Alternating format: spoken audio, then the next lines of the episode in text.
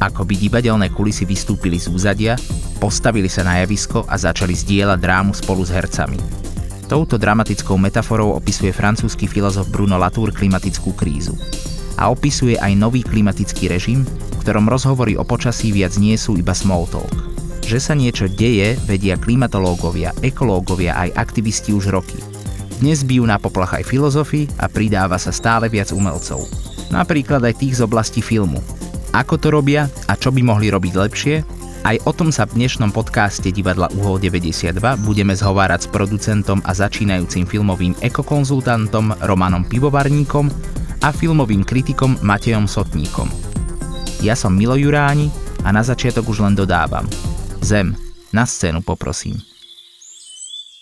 Keď sa povie film s tematikou klimatickej zmeny, tak si mnohí zrejme predstavia také dva protipóly. Uh, teda aspoň ja si to myslím, že na jednej strane je to také nejaké katastrofické sci-fi hollywoodskej produkcie, ako bol Deň potom. Uh, na druhej strane možno nejaký taký fakt dramatický dokument, ktorý vlastne odhaluje, ako nás klíma ohrozuje. Napríklad film Je s nami koniec, ktorým nás prevádzal šarmantný Leonardo DiCaprio a myslím, že bol aj jeden z tých producentov. Čo si ale predstavíte vy? Akože ja si asi ani jeden z týchto dvoch nepredstavím, lebo ani jeden som z nich nevidel. Uh, hej, ale ja mám asi skôr bližšie k tomu druhému, akože k tomu typu dokumentov. Uh, nemám ich tiež až tak veľa napozeraných. Ako top film je v tomto akože výborný, že tam som bol a tam sa na, dá nájsť veľa filmov na takúto tematiku. Mňa ako čo tak asi najsilnejšie uh, zarezonuje, alebo sa tak vynorí v hlave je film Aquarela od Viktora Kosakovského to je vlastne veľmi aj tak umelecky podaný, bez akýkoľvek dialogov, bez nejakých komentárov, vlastne to tak veľmi umelecky zobrazená problematika tej klimatickej zmeny. Tak to je asi taký veľmi, veľmi silný film za mňa. No. Tiež e, podobne ako Roman, e, som na tom tak, že ma zaujímajú, a to vyplýva aj z povahy mojej práce, predovšetkým dokumentárne, dokumentárne filmy, ako reflektujú tému proste narastajúcej klimatickej krízy a hrozby akoby globálnej environmentálnej kataklizmy a rôznych typov ďalších environmentálnych problematík. Takže dokument je to, čo mám blízko a práve preto je asi ten DiCaprio príklad, hoci to je taký veľký komerčný film, ale to má samozrejme svoj zmysel, že taký je a je dobré, že taký je, a takže práve, e, práve skôr tie dokumenty ma zaujímajú. Ja distribuujem dokumentárne filmy cez našu vlastne platformu Film Expanded a z hodou okolností tam máme teraz takisto vlastne v distribúcii tri e, dokumentárne filmy so silnou vlastne environmentálnou témou. Jedný z nich je napríklad Kiruna Prekrásny nový svet o najväčšom e ťažobnom telese na svete, kde sa, kvôli ktorému sa vlastne mestečko kvôli ktoré, ktoré kvôli ťažbe vzniklo ako keby pred vyše 100 rokmi, musí teraz, teraz vlastne celé kompletne presťahovať. E, ten problém je, naozaj obrovský e, a podobne s rovnakou témou ako keby exploatácie e, alebo ťažby nerastných súrovín, ale s takým ako keby happy endom je zase film Zlatá zem Dominika, Dominika Jursu. Chcel som tým povedať to, že tých filmov a práve tých dokumentárnych filmov e, pribúda a, a bude pribúdať. Je možno zaujímavé baviť sa o tom, či to je, alebo aká je to tá nová nejaká paradigma, alebo či to je iba nejaký, povedzme, trend, ako boli pred pár rokmi na festivaloch e, veľmi časté dokumentárne filmy s témou, e, s témou migrácie, ako napríklad Gianfranco Rossi, Fuoco Amare, Oheň, Oheň na mori, alebo tu na lokálnom kontexte film Zuzany Piusy, Český, Český Alách. A e, o tomto je možno, možno práve zaujímavé diskutovať, možno sa k tomu dostaneme ešte. Ja dúfam, že sa k tomu e, dostaneme, ale ešte predtým by som rád otvoril tú tému predsa tých blockbusterov, alebo zostal pri tom, pred, pretože tak z takého môjho laického pohľadu naozaj to sú filmy, ktoré zasahujú najväčšie e, množstvo ľudí. E, nie je pochyb o tom, že majú istý vplyv aj na e, spoločnosť a vlastne zaujímavé, že aj v rebríčkoch nejakých takých najlepších ekofilmov sa objavuje napríklad aj Avatar. Čo mňa celkom prekvapuje, pretože ten film som doteraz vlastne vôbec ako nebral z tohto hľadiska, ale aj Jeden z teoretikov Rupert Reed vo svojej knihe Film Philosophy of Ecology and Enlightenment zdôrazňuje vlastne, že on má politický potenciál a považuje vlastne ho za ideálny, pretože zvyšuje citlivosť k iným druhom. Ale okrem toho si môžeme vrceť, že je tu nejaký film Godzilla, ktorý vlastne má presne nejaký e, opačný dopad. Čo si vymyslíte možno o Avatare, ako by ste ho vnímali ako ekofilm? No, ja možno poviem k tomu, aké to má rôzne implikácie. To je vlastne zaujímavé vplyvom toho, ako sa ten diskurs vlastne tej klimatickej krízy e, na, nafúkuje, z, z, zväčšuje vlastne priamo úmerne s tým, ako narastá tá, tá naliehavosť toho fenoménu samotného, tak v podstate je, je, je zaujímavé, ako sa aj vraciame do histórie dávnejšej alebo menej dávnej a zamýšľame sa na, nad tým a vznikajú podobné e, rebríčky a zamýšľame sa nad tým, ako ktoré filmy komunikujú vlastne tento, tento problém alebo nejakú inú hierarchiu ľudstva a, a, a a nejaké, nejaké usporiadanie, ktoré by bolo e, priaznivejšie pre ten environment vlastne sveta. A v podstate e, Avatar je jedným z tých filmov, no otázne je, keď ten najväčší boom toho filmu e, v tých rokoch, keď vznikol, e, tak tieto, tieto, implikácie, tieto implikácie nemal. Nie, ako, ja, ja, akože ja rozmýšľam celkovo tiež nad tými blockbusterami, že či uh, majú akože ten, tento účel, alebo či to splňa. Uh, akože neviem, ja si stále myslím, to vychádza možno aj zo svojej skúsenosti, že keď som videl toho Avatara, že podľa mňa to prepojenie s tým reálnym svetom je ako keby veľmi, veľmi chábe, podľa mňa, že tý, mnoho tých divákov, že akože vidí, áno, je to krásne, je to niečo, tým, že to je špecifický svet, um, vytvorený, neviem čo, tak podľa mňa veľká časť z týchto ľudí akože nevníma takúto metaforickosť toho k súčasnej našej situácii a to je podľa mnohý, problém mnohých týchto katastrofických filmov, ako keby, že to je film, to je vymyslené, to je zábava, to je proste, že sa ideme zabaviť, ale už ten krok, že vlastne toto sa nejako deje a mať vnímať tie súvislosti tam podľa mňa to u mnohých ľudí ako keby už nedochádza k tomuto. Tieto dokumenty vlastne také tiež kvázi komerčné, že nie umelecké, ale tie komerčné dokumenty majú podľa mňa o mnoho väčší, väčší zmysel a akože v tomto cieli akože nejako zvyšovať povedomie. Tuším, že aj napríklad BBC, neviem ako sa teraz presne volá, taký, to je nejaký film, nejaké Planeta Zem alebo niečo takéto. Akože to malo neskutočnú uh, diváckú úspešnosť. A toto je napríklad podľa mňa jeden z tých asi uh, možno spôsobov alebo prostriedkov, ako vlastne osloviť čo, čo najširšie masy. Čiže poviem, v tomto sú ako keby účinnejšie tieto filmy ako tie blockbustery. Podľa mňa uh, je zaujímavé, keď spomínaš tie blockbustery, uvedomiť si, aké ďalšie sú tu filmy, ako to vlastne Roman načrtol. Čiže je tu proste masová produkcia, uh, kde môžeme hľadať ako keby tieto, tieto významy a niektoré filmy ich môžu, môžu v, sebe, v sebe mať. A potom sú tu nejaké presne didaktické filmy, ako keby, ktoré sú výborne akože explikatívne, vysvetľujúce, ktoré to podávajú vlastne ten, ten problém komunikatívnym, atraktívnym jazykom filmovým.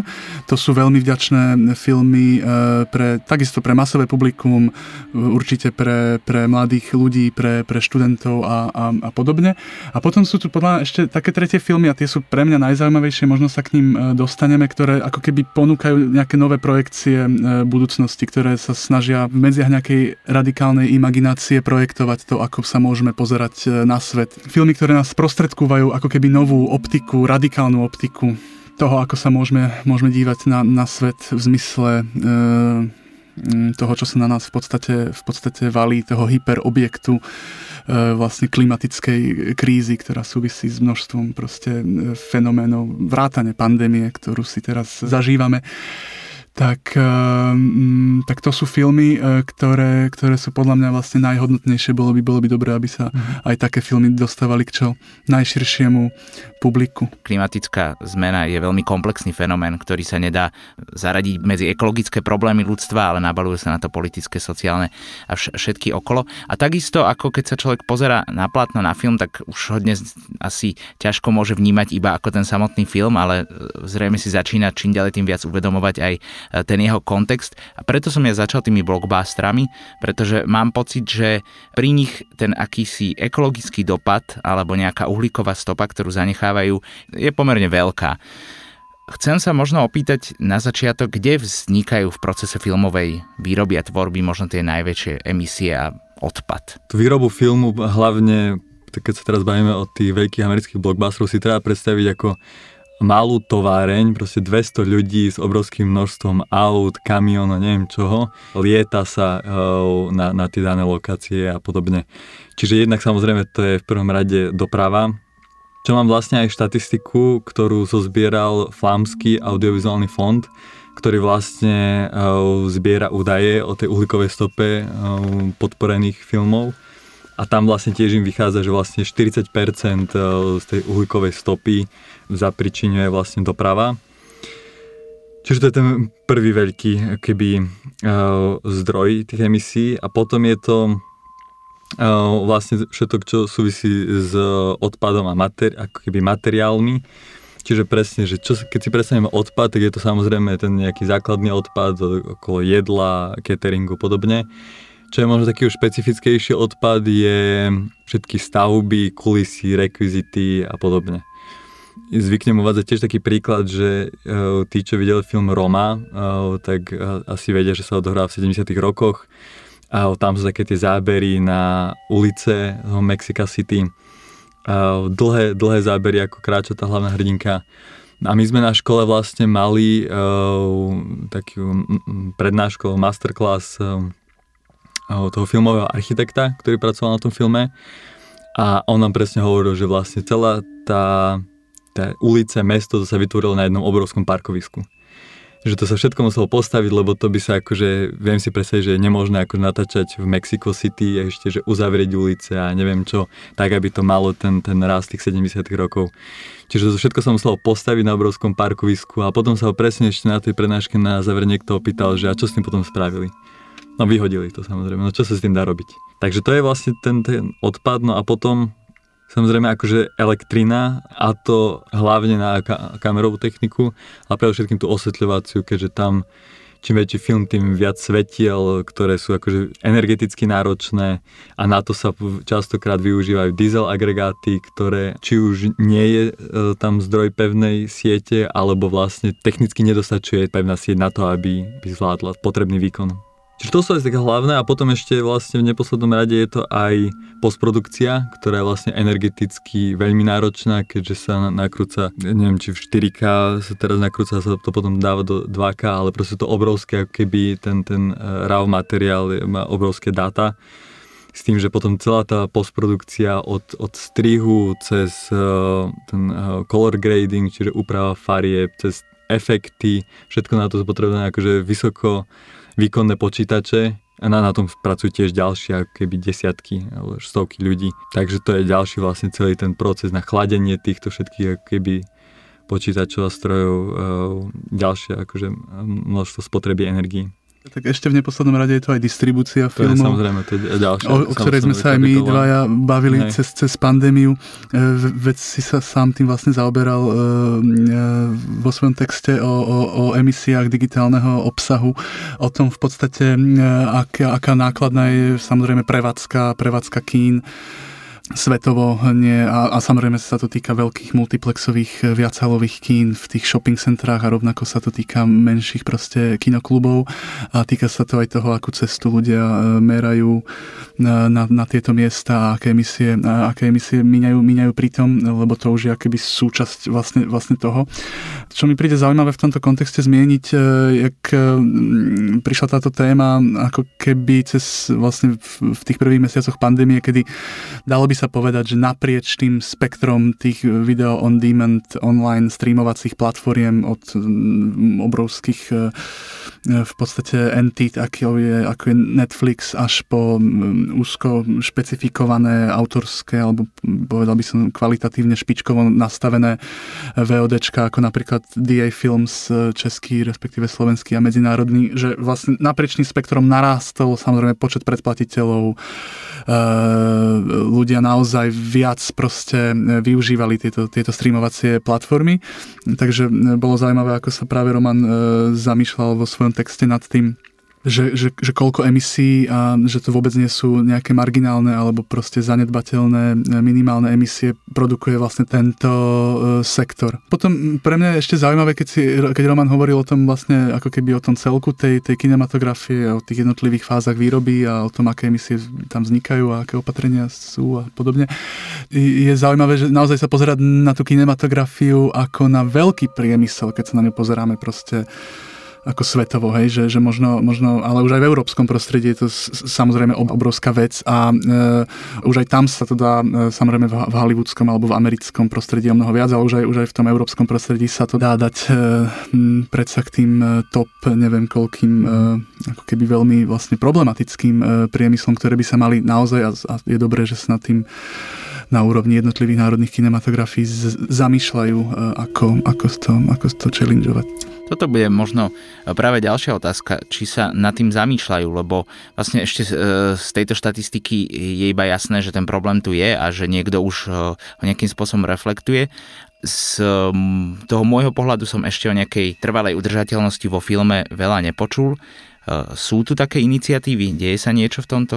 Ja by som doplnil vlastne Matia, ako, ako to Uh, veľmi trefne spomenul, že, že vlastne uh, je, je to fakt uh, veľký priemysel, akože v Amerike alebo v tom USA je to veľmi špecifické ešte, že tie štúdia to sú obrovské, akože to sú, to sú gigantické spoločnosti. Vlastne preto aj tie veľké štúdia už vydávajú tie CSR správy, kde vlastne aj zverejňujú, ak majú uhlíkovú stopu. Ja som ešte aj v jednom článku to uh, spomínal, ja by som len tak na tú predstavu spomenul, že koľko má vlastne Walt Disney uh, Studio, no spojení akože priame a nepriame uh, tie uhlíkové emisie, tak to vychádza na 1,93 milióna tón oxidu uhličitého. Viem, že ja som to prepočítaval na spotrebu, ako keby priemernú spotrebu domov v USA a vychádza to ako keby že v prepočte ide o ročnú spotrebu 230 tisíc domov e, v USA. Čiže ak keby nie, nie je to určite zanedbateľná položka, alebo ako, nie je to, to zanedbateľný priemysel. To je jedno štúdio. Áno, a to je... Disneyov je 10 obrovských ďalších. Hej, hej, takže keď si sa spýtal, že vlastne e, čo sa s tým začína diať, tak e, napríklad v tej Európe sa začínajú okrem tých samozrejme jednotlivcov, ktorí začínajú byť nejaký viac angažovaní ako tvorcovia, tak aj na tej nejakej inštitucionálnej úrovni sa začínajú diať e, veci.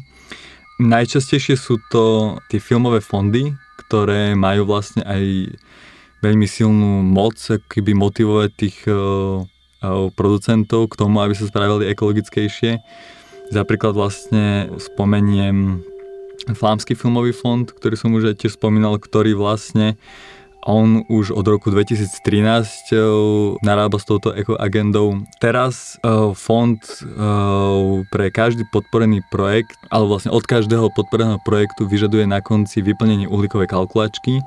Čiže ak chce ten žiadateľ dostať tých plátkov posledných 10%, tak musí vyplniť tú uhlíkovú kalkulačku a oni na základe toho aj získavajú tie dáta s tým, že vlastne aj ten samotný Fond disponuje jedným človekom, ako keby koordinátorom udržateľnosti, ktorý ako keby koučuje alebo individuálne konzultuje každý podporený projekt s tým, že hľadá ako keby tie možnosti na zníženie uhlíkovej stopy podstate v mnohých tých európskych krajinách už, sú uh, rôzne fondy alebo nejaké filmové agentúry, ktoré majú nejaký podporný mechanizmus, či už finančný, alebo disponujú nejakým manuálom, že čo sa dá robiť na tom nakrúcaní, prípadne organizujú nejaké tréningy, workshopy pre filmárov. No, a aká je tá situácia na Slovensku? U nás sa tiež začínajú diať veci, alebo ako to nazvať.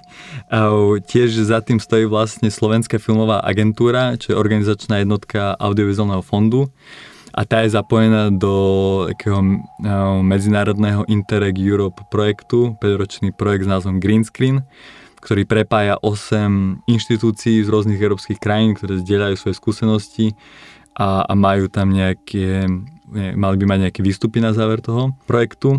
V rámci tohto vlastne sa už organizovali rôzne tiež nejaké workshopy, pripravuje sa teraz uh, manuál uh, zeleného nakrúcania, ďalej sa vlastne komunikuje práve už s fondom, uh, ktorý jeden člen z fondu vlastne chodí na tie workshopy a, a hľa, začína sa hľadať akoby presne ten spôsob, že ako motivovať tých fil- filmárov alebo tých príjimateľov dotácií, aby sa správali ekologickejšie. Takže zatiaľ je to takto v tej počiatočnej fáze, ale začínajú sa diať akoby tie veci celkom rýchlo, sme už nabehli aj k tým, k tým iným zahraničným fondom. jedna vec je samozrejme to, to nabiehanie na, na to a vôľa tých ako keby filmmakers tunajších zahraničných nabiehať na, na, na nejaké pravidlá, ktoré nie sú v tejto, v tejto chvíli alebo v tomto období ešte ako keby, mm, že sa musia vlastne dodržiavať. Uh, ono je to samozrejme drahšie Eh, alebo môže to byť eh, častokrát tá drahšia cesta istým ekologickým nakrúcaním môže výsť proste, proste naviac. Je to otázne. Je to otázne? Je to, je to... Že, že, ja môže a nemusí. Mm-hmm. Ale kľudne povedia, ja som si nechcel preušiť. Nie, toto je práve, ako keby toto bola taká moja vlastne poznámka k tomu, že, že e, podľa nás sa veľa hovorí o tom aj na úrovni tých, teda v európskom prostredí, na úrovni, a nie iba teda z filmových fondov, ale na úrovni vôbec donorských, ako keby inštitúcií, E, ktoré narábajú s verejnými zdrojmi, e, tak e,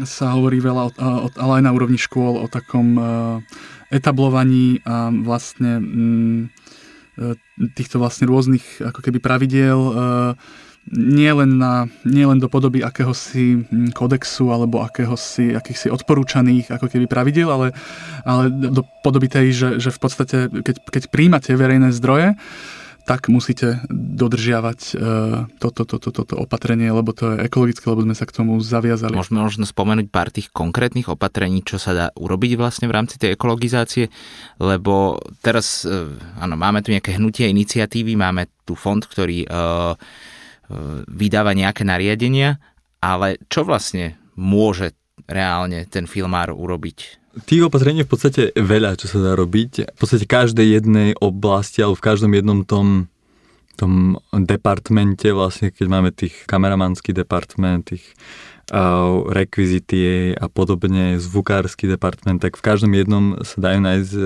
nejaké opatrenia. Tie opatrenia vlastne môžu byť od tých úplne najbežnejších, ktoré robíme v tom bežnom živote, že šetríme neviem, elektrickou energiou, že nezby, ne, nemíňame ju zbytočne a šetríme vodou, alebo napríklad šetríme pohonnými hmotami, benzínom a podobne. To sú akoby práve veci, ktoré práve tým, že šetríme tými zdrojmi, tak šetríme samozrejme aj peniaze. Čiže niektoré takéto veci práve ako keby uh, sú lacnejšie a potom sú x veci, ktoré je samozrejme drahších. Uh, to, napríklad to môže byť uh, od toho, že čo, čo kupujeme na to občerstvenie pre ľudí, odkiaľ kupujeme tie od kávy, cez jedlo, cez rôzne potraviny a podobne. A jeden z ďalších základných akoby opatrení, čo, čo sa môže robiť, je samozrejme separovanie odpadu. Čiže sú také veľmi základné veci. Postupujúcou technológiou sa aj LED technológia veľmi zlepšuje a už začínajú sa čím ďalej tým viac používať aj tie LED svetla, ktoré sú energeticky podstatne menej náročné. Takže to je napríklad tiež také špecifikum. Potom sa hľadajú napríklad tiež možnosti na uh, práve tie spomínané diesel agregáty, že ako ich nahradiť. Tiež to sú už začínajú byť v zahraničí rôzne technológie, uh, napríklad na uh, používanie veľkých prenosných batérií. Na tie miesta, kde vlastne nie je zdroj tej pevnej elektrickej siete, tak namiesto toho, aby som donesol ten diesel agregát, ktorý úplne spaľuje 100% ten diesel, tak sa mohla doniesť veľká prenosná mobilná batéria, ktorá sa vlastne nabije zo siete a tam vlastne dokáže, dokáže pokryť ten potrebný výkon tej elektrickej energie. Čiže to sú také rôzne tie, tie spôsoby, potom akoby aj tiež to používanie tých materiálov na, na tie stavby a podobne, že aké drevo používanie, či máme certifikované alebo úplne hociaké drevo, aké, aké uh, farby sa používajú a podobne. Takže to sú už také tie špecifickejšie veci.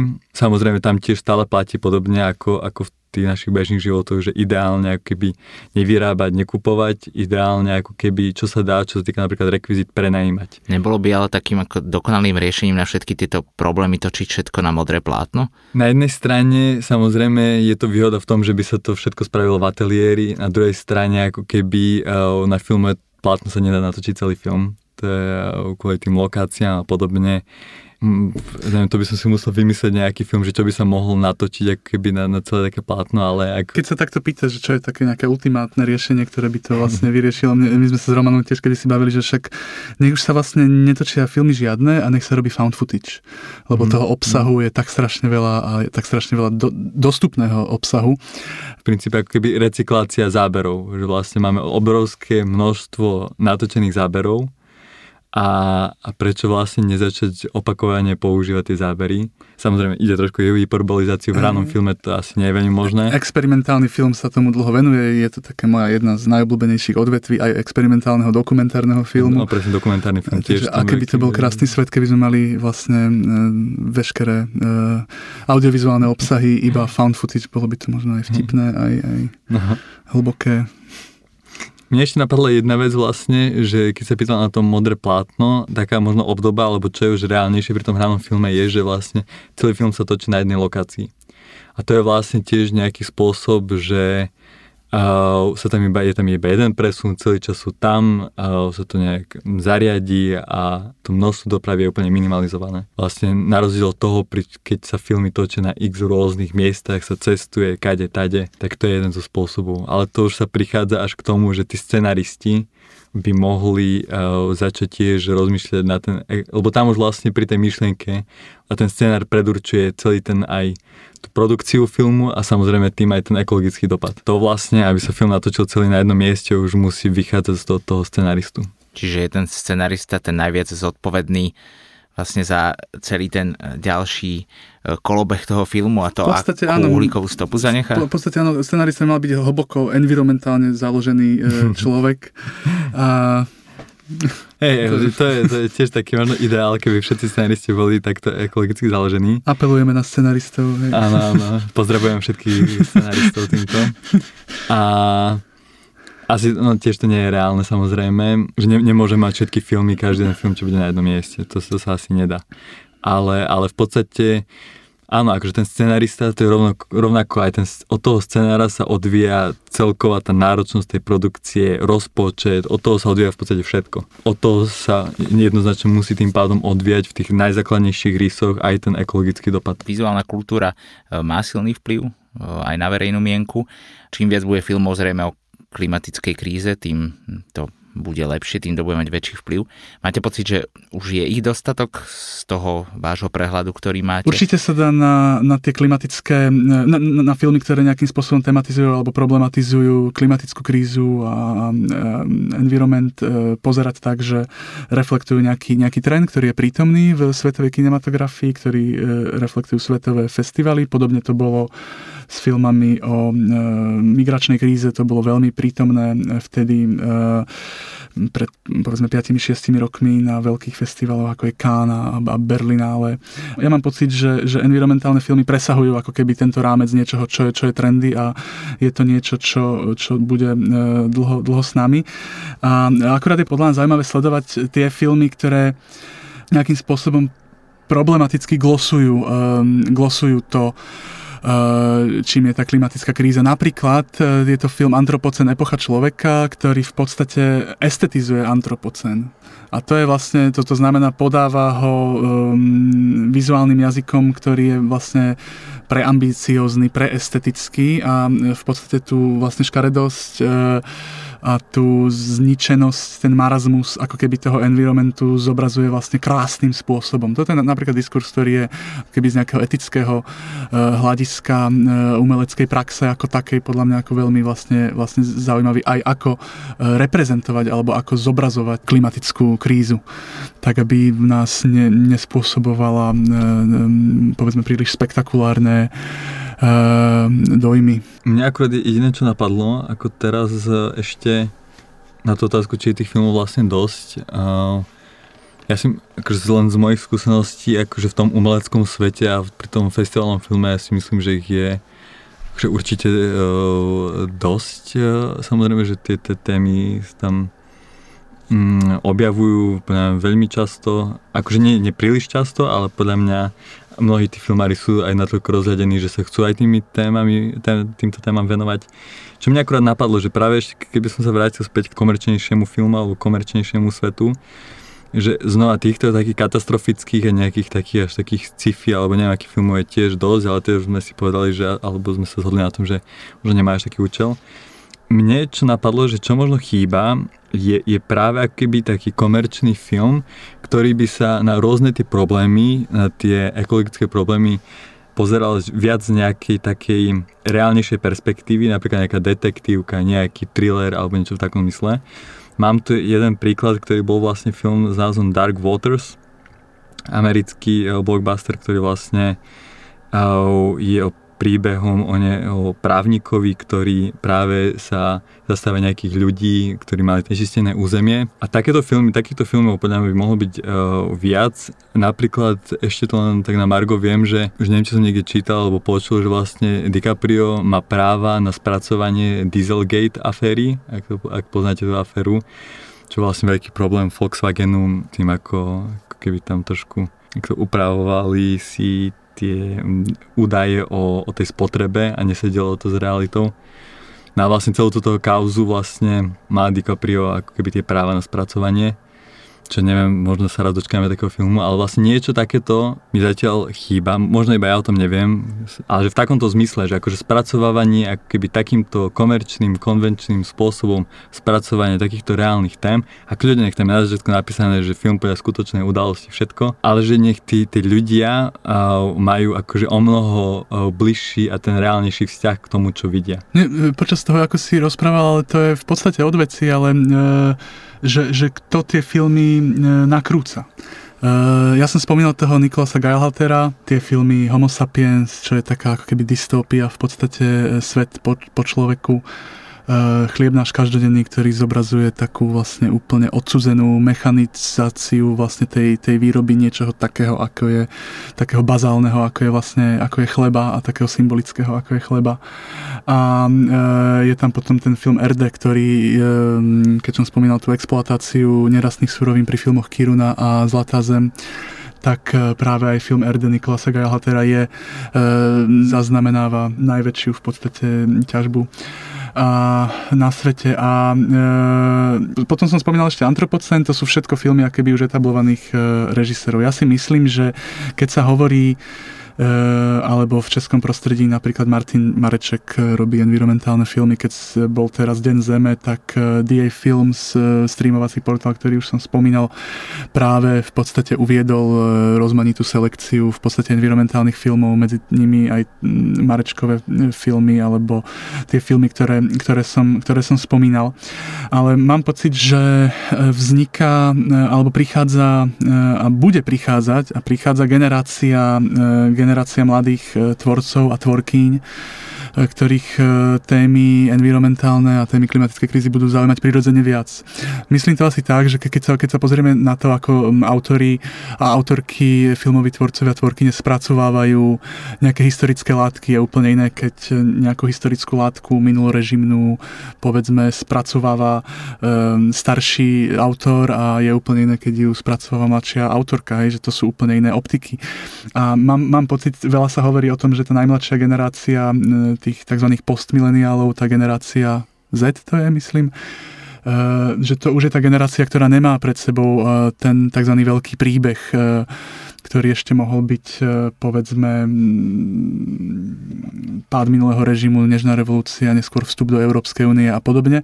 A že je takzvané, alebo tak povediať, ako keby pohodená v, v priestore. E, a, e, ale ona, ona naopak má pred sebou vlastne najväčší z najväčších príbehov a máme ho pred sebou aj my, ale tej najmladšej generácie sa týka najviac a to je práve príbeh ako keby toho, kam sa, kam sa rúti, kam sa rúti ten, ten svet v zmysle vlastne toho toho hyperobjektu tej klimatickej krízy a myslím si, že, že, že práve táto nová generácia, ale veď to celé vidieť aj na tom movemente v podstate, že kto ho organizuje, že tí mladí ľudia sú naozaj tým temperamentom, tým bytostným ako keby ťahom eh, toho, toho movementu a eh, myslím si, že to sú práve aj tie, tie autorské entity, ktoré budú vlastne prinášať do toho medzinárodného umeleckého a filmového vlastne sektora ako keby tie, tie nové, nové, nové pohľady na, na, na, na svet. Uh, oba, ináč keď uh, som spomínal tu tie filmy z nášho portfólia, či už to je Zlatá zem, alebo to je Kiruna, prekrásny nový svet, oba o tej ťažbe, ako som už spomínal, sú vlastne debuty, celovečerné debuty vlastne mladých, mladej ako keby nastupujúcej generácie. To znamená, že možno tu aj, že vlastne pre týchto, myslím si, že, že, že, že časom bude pre tých mladých ľudí, mladých tvorcov čoraz prirodzenejšie vlastne prichádzať aj s týmito témami. Viem aj na VŠMU, že, že je toho veľmi málo, ale už postupne vlastne tí najmladší z ateliéru dokumentárnej tvorby prichádzajú pomaly ako keby s, nejakými, s nejakou reflexiou týchto tém, lebo, lebo popravde dovtedy len, len málo by sme napríklad takých filmov našli v, v slovenskej, slovenskej kinematografii. To znamená, že z nejakej okrajovej látky sa možno stane čo skoro mainstream. Akože v istom zmysle podľa mňa už to, samotná téma už sa stáva mainstream, že ono už vlastne za tie posledné 2-3 roky už ako celkovo, ako ten, tá ekológia, že už to nie je nejaká okrajová záležitosť istej skupinky ľudí, ale už sa z toho stáva mainstream a podľa mňa aj v tom filme sa už to akoby za mňa sa to určite, ak to ešte nie je mainstream, tak podľa to čo skoro bude, ale teda aj dúfam, aj si, aj, si, aj si myslím, že... Podľa mňa som to už ako keby spomínal v tom, ako som e, sa bavil o tej rovine toho, či to je trendy. Áno, je to, je to trendy, e, je to trendy na festivaloch, e, tie udávajú smer celej tej vlastne medzinárodnej kinematografii. Rozhodne, rozhodne už je to obsahom tej ako keby autorskej intencie mnohých proste autorov na celom svete, že chcem byť na nejakom festivale, ktorým teraz veľmi cíti to, to politikum. Uh, uh, idem si skúsiť vybrať tému, ktorá... Ako keby také stratégie, hej, v podstate. Áno, už, už to tam je, ale hovorím, je to potom o tom hľadať si v tej mnohosti tých obsahov tie, tie optiky, ktoré sú negenerické, zaujímavé. Máte vy tu naozaj obľúbenú a mohli by ste o nej povedzme stručne povedať? Konkrétny príklad, lebo ako bavíme sa tu super, len stá, aj keď sa spomenie nejaký film, tak vždy je to tak, že uh, sa naznačí niečo, že existuje, ale keď niekto nevidel, tak aby si aspoň trošku mohol urobiť predstavu. Preto by som chcel aj z vás dostať možno nejaký váš obľúbený film s touto témou, ktorý vás zaujal a niečo vám priniesol, ale aj s nejakým možno drobným opisom, ak je to no, možné. No, jak môžem, e, ja by som skutočne s tým teraz vlastne na dennej báze pracujeme, takže to mám tak veľmi ako keby e, veľmi živé e, v, v hlave. A to je práve taký runa prekrásny nový svet, ako som spomínal, debut e, švédsko-českej režisérky Grety Stoklasy. Áno, už som spomínal, že to je teda na najväčšie ťažobné teleso na svete, 150 km za, za polárnym kruhom. To mesto e, vzniklo kvôli ťažbe, hej, to je, e, to, to je fakt, ale e, za tú dobu, odkedy, a v podstate 90% ľudí pracujúcich je zamestnaných e, v priemysle. A e, prichádza tam teda k tomu, že sa to mesto musí, musí presunúť, lebo jeho centrum je podolované v podstate vplyvom tej dlhoročnej ťažby a teraz sú tam vlastne absurdné zábery, ako sa stiahujú domy na autách, ako sa stiahuje aj kostol a v podstate e, je tam zaujímavá ale téma toho, ako tí ľudia prichádzajú o pamäť. To akoby, ako ten film sonduje po tých e, dopadoch vlastne takéhoto, takéhoto podniku aký, aký tam robia, ktorý nemá obdobu na svete v podstate. A aké to má dopady na veľmi ako keby jednotlivé osudy ľudí, tá premena toho environmentu. A tie sú v podstate fatálne. Hej je pravda, že, že tá švedská propaganda za to, aby tú Kirunu stiahovali, je, je tak obrovská, že v podstate sa tam nájde iba pár aktérov, ktorí, ktorí otvorene artikulujú to, že je, že je to pre nich niečo, čo je veľmi bolestné a um, ľudia v duchu tej, ako keby tej masáže majú tendenciu skôr hovoriť, že je to nejaká zmena, ktorú potrebujeme a tak ďalej, ale má to keby aj, aj tento aspekt. Čím som chcel iba poukázať na to, že to je veľmi vlastne univerzálne.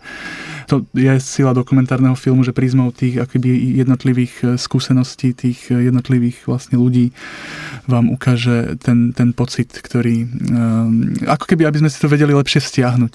To by mal byť ako keby dôležitý ten cieľ. My sa potrebujeme, teda tých, tých filmov vôbec a dokumentárnych filmov, my sa potrebujeme vedieť nejako stotožniť, nejako stiahnuť.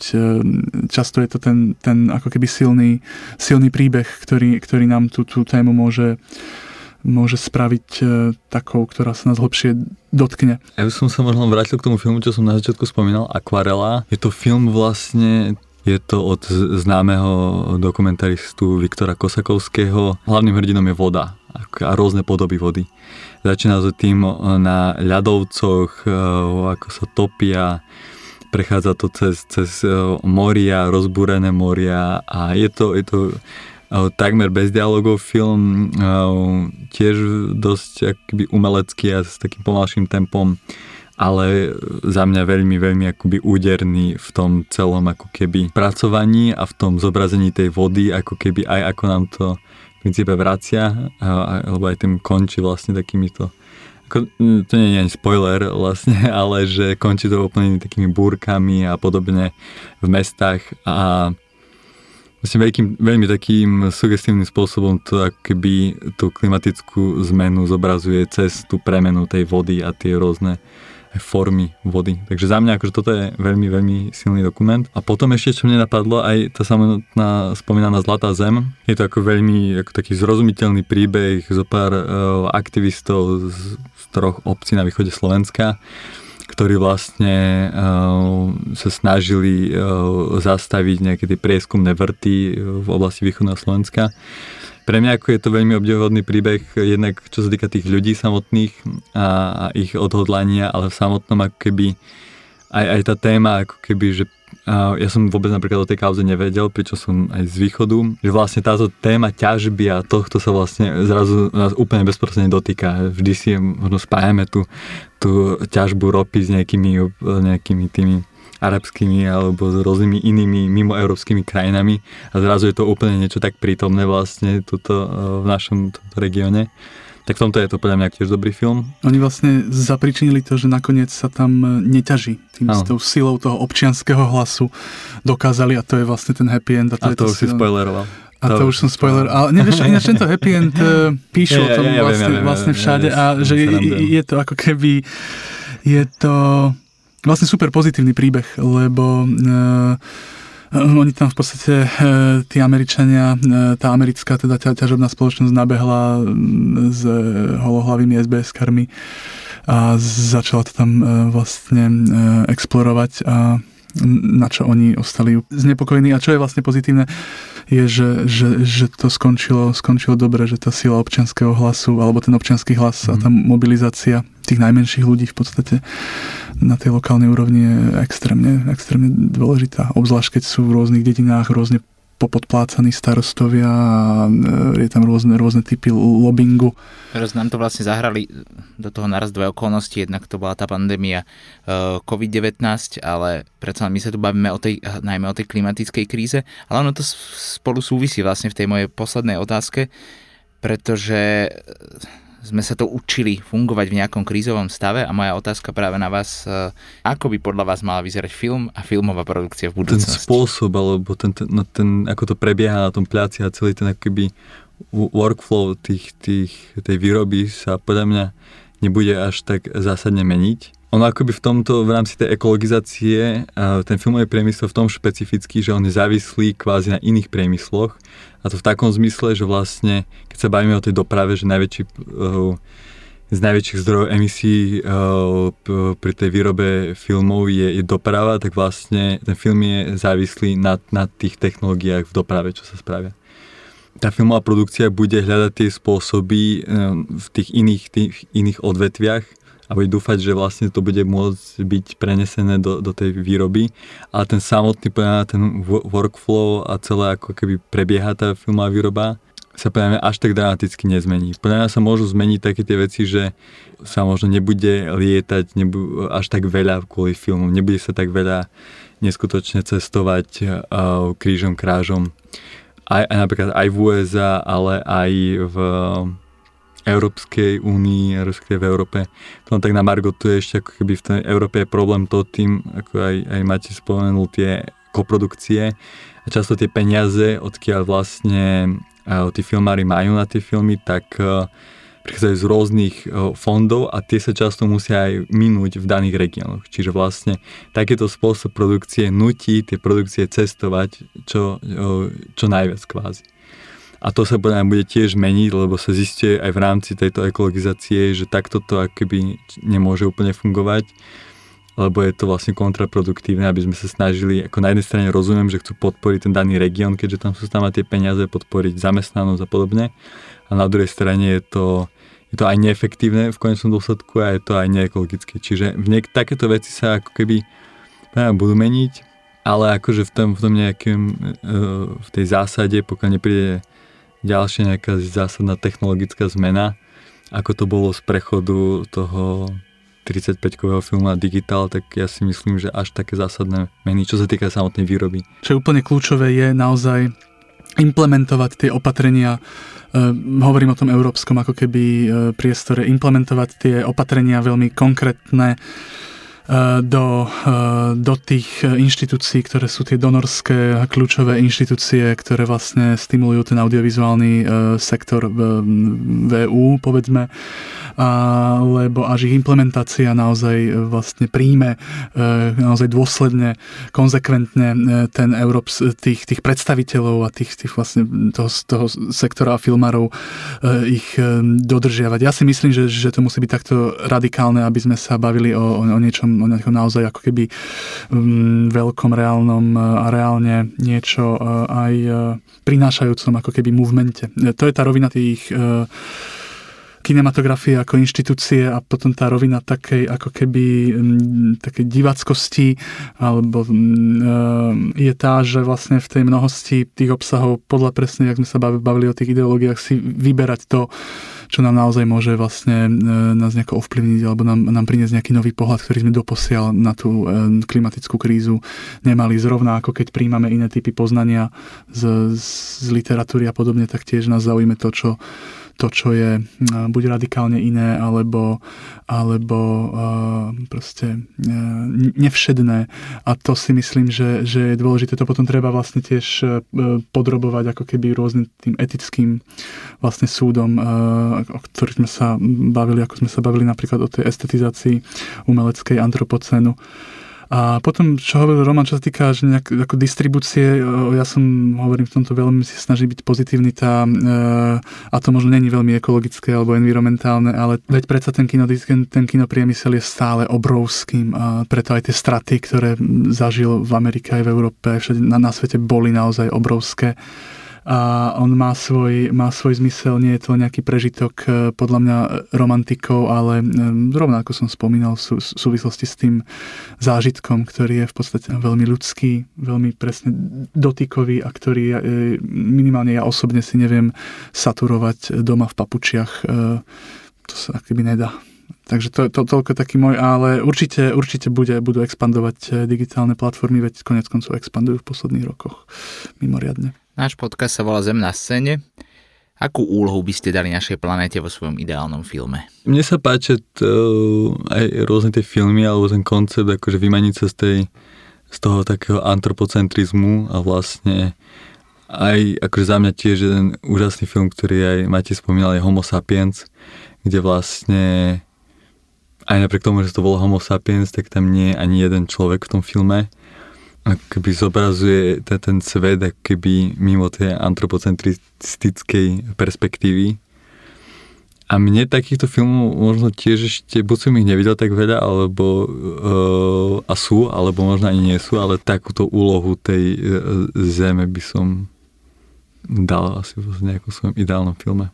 Uh, áno, ja úplne súhlasím s Romanom, takéto vymanenie sa z antropocentrizmu je určite veľmi, veľmi dôležité, lebo to je to, čo nám sprostredkuje ten nový, uh, ten nový uh, pohľad. Ja si myslím, že že už aj, e, to my sme mali v kapitáli takéto číslo e, o personhoode alebo mm. tzv. osobnostnosti, kde bol jeden text, e, ktorý tematizoval to, ako majú už niektoré prírodné oblasti na svete status, ako keby právny status osoby alebo nejakej subjektivity, to znamená, že sa na, ňu, na, na, na nich vzťahujú ako keby nejaký vlastne typ práv, ktoré to územie v podstate má a ktorému nemôžu byť odňaté. Takže v duchu asi, to, asi tohto pozerať sa na tú zem vlastne inak. O klimatickej zmene vo filme a udržateľnej filmovej produkcii sme sa zhovárali s filmovým kritikom Matejom Sotníkom a producentom Romanom Pivovarníkom. Ja som Milo Juráni a vy ste počúvali podcast Zem na scéne. Podcasty Uhlu 92 z verejných zdrojov podporil hlavný partner Fond na podporu umenia.